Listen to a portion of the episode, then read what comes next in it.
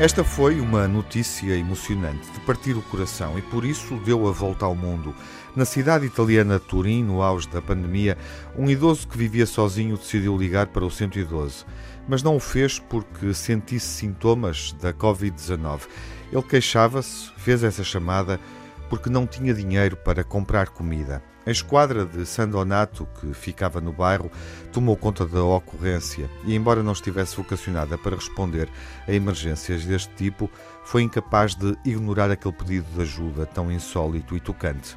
Desconhecem-se os pormenores, mas não se descarta a hipótese de terem sido os próprios agentes de serviço a juntarem-se para comprar os alimentos que depois transportaram num improvisado e nada protocolar serviço de entregas ao domicílio.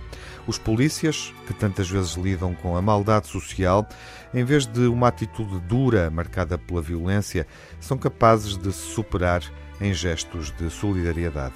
Estes polícias, em concreto, mostraram um espírito ardente, uma vocação de empatia pela causa comum. Ouve-se esta história e fica-se com aquela sensação de bem-estar que sempre temos quando encontramos no nosso caminho pessoas sãs, boas, idealistas.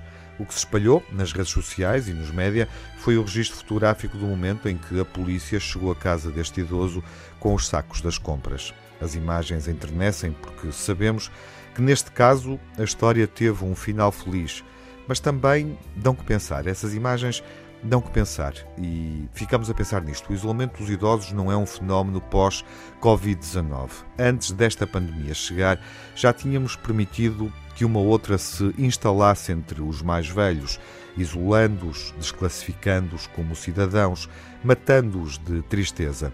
O novo coronavírus teve apenas o efeito de uma lupa, ampliou um problema que já estava instalado na nossa sociedade revelando de forma inequívoca que o estado de confinamento já era a realidade de muita gente. Depois, quando esta pandemia passar, é importante refletirmos sobre o que podemos fazer para lhes devolvermos o lugar que lhes pertence por direito na nossa sociedade. Até porque, convém não esquecer, se tudo correr bem, velhos seremos todos nós um dia destes.